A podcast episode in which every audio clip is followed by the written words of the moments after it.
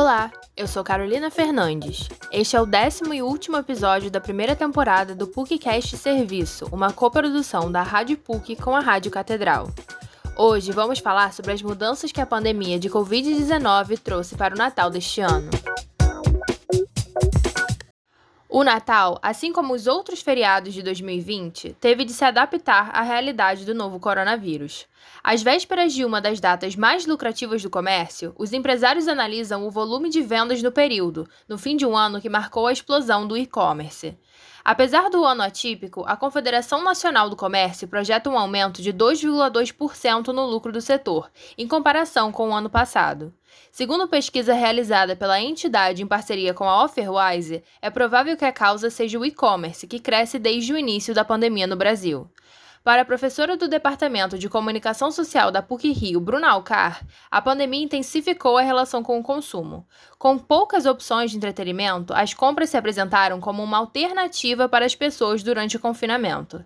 Especialista em antropologia do consumo, Bruna Alcar explica que o Natal, assim como outras datas festivas, incentiva as pessoas a consumir. A incorporação dessas celebrações religiosas, desses feriados festivos ao nosso calendário é uma grande amostra de como o consumo ele é um fenômeno capaz de modificar essas subjetividades e os estilos de vida de uma sociedade. Então, datas mágicas são criadas justamente para transformar o ato da compra em um rito que envolve de alguma forma a esfera do sagrado.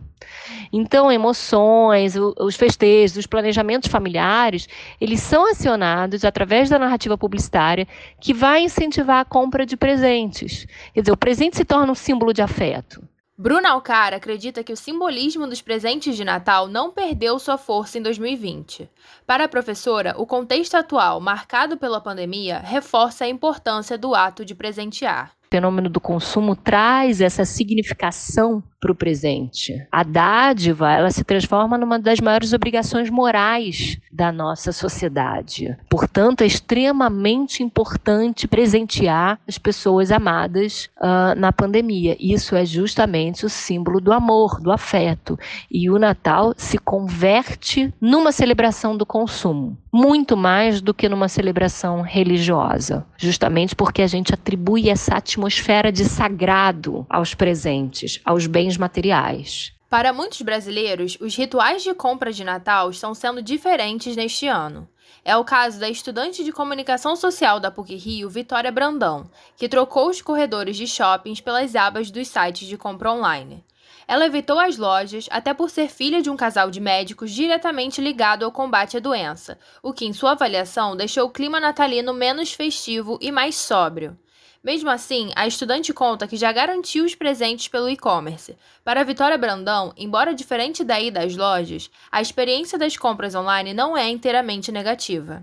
As minhas compras no Natal desse ano foram 100% na internet desde os embrulhos até os presentes, passando pelas etiquetas até a cola para colar as fitinhas, foi tudo na internet. Eu acho que você comprar online talvez não tenha toda aquela coisa de você ir no shopping, fazer um lanche. No meu caso, eu ia muito com meu irmão para fazer esse tipo de compra e tudo. Mas é uma realidade que a gente tem que se adaptar. Eu acho que a internet te dá mais opções, te dá a opção de você pensar um pouco mais fora da caixa e isso pode contribuir positivamente para o seu presente. As comemorações em família também precisaram se adaptar ao novo normal. As ceias devem ter menos convidados e contar com cuidados redobrados. A jornalista Marcele Souza costumava fazer uma grande peregrinação familiar no dia 24. Ela e a mãe visitavam diversos parentes durante o dia e voltavam para casa à noite para a ceia com o avô. Por causa da pandemia, o Natal itinerante foi cancelado e ela ficará em casa sem grandes celebrações. Para Marcele Souza, não poder fazer as tradicionais compras de presentes foi a parte negativa do Natal em tempos de Covid. Eu fico muito triste, assim, porque eu gosto de dar presente, eu gosto de, de comprar os presentes de Natal.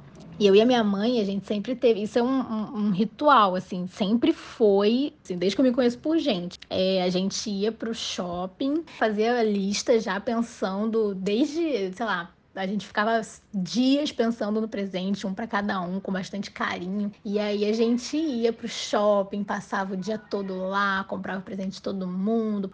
Enfim, esse ano não teve nada e não, e não vai ter, assim.